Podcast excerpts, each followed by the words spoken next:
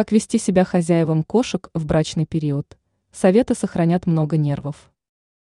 Каждую весну и лето хозяева котов и кошек сталкиваются с ситуацией, когда питомцы начинают вести себя неадекватно. Но это физиология, и даже если питомец никогда не гулял на улице, влечение к противоположному полу будет сохраняться. И в данном случае хозяева столкнутся с бессонными ночами, причем не на несколько дней, а на несколько месяцев. Кошки в основном проявляют агрессию и катаются по полу, а вот коты начинают оставлять метки по всей квартире и по ночам утробно мяукать.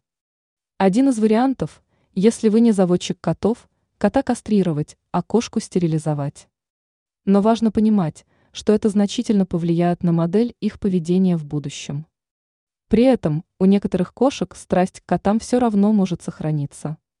Более гуманный вариант – использовать специальные ветеринарные препараты, которые снижают количество гормонов у котов и кошек. Их регулярно необходимо добавлять в пищу питомцу, и тогда он будет вести себя спокойно. Что характерно, препараты не нарушат репродуктивную функцию.